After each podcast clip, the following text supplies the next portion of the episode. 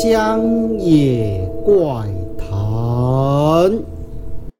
本节目由最好喝的美宝咖啡赞助播出。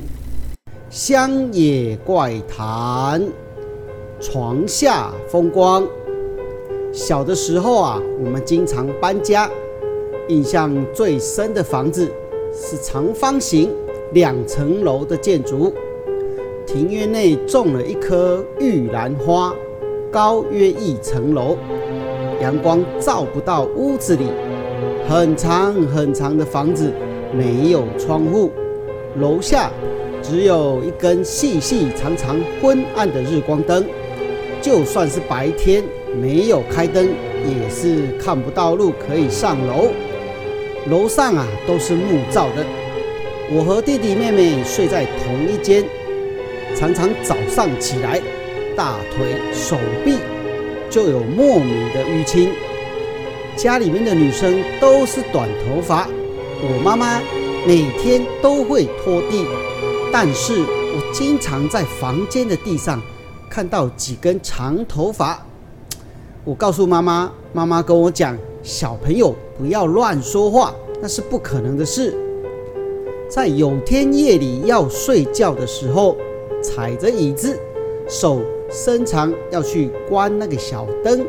在以前啊，日光灯没有像现在那么的方便，都在日光灯座的旁边往下接了一条电线，电线末端绑了一个开关。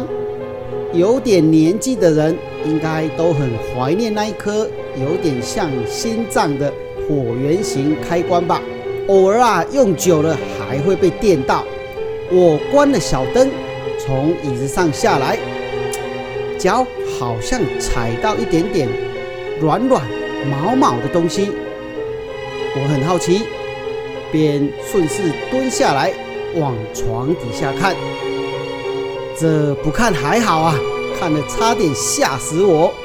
我的妈呀，我的脚正踩在一个人的头发上，他正用死板板的眼狠狠地瞪着我看。和我对看了许久，我因为惊吓来不及尖叫，最后就不省人事了。我妹妹看见了啊，赶快叫我爸爸妈妈赶快上来。我爸爸马上趴下去看，哎，床底下什么鬼影都没有。一个星期之后，又在默默的搬家了。这件事情一直到现在。在我内心的阴影不曾消失过，因此不管我走到哪，打死啊，我再也不要趴下去看床底下的世界了。各位观众朋友，你经常看你的床底下吗？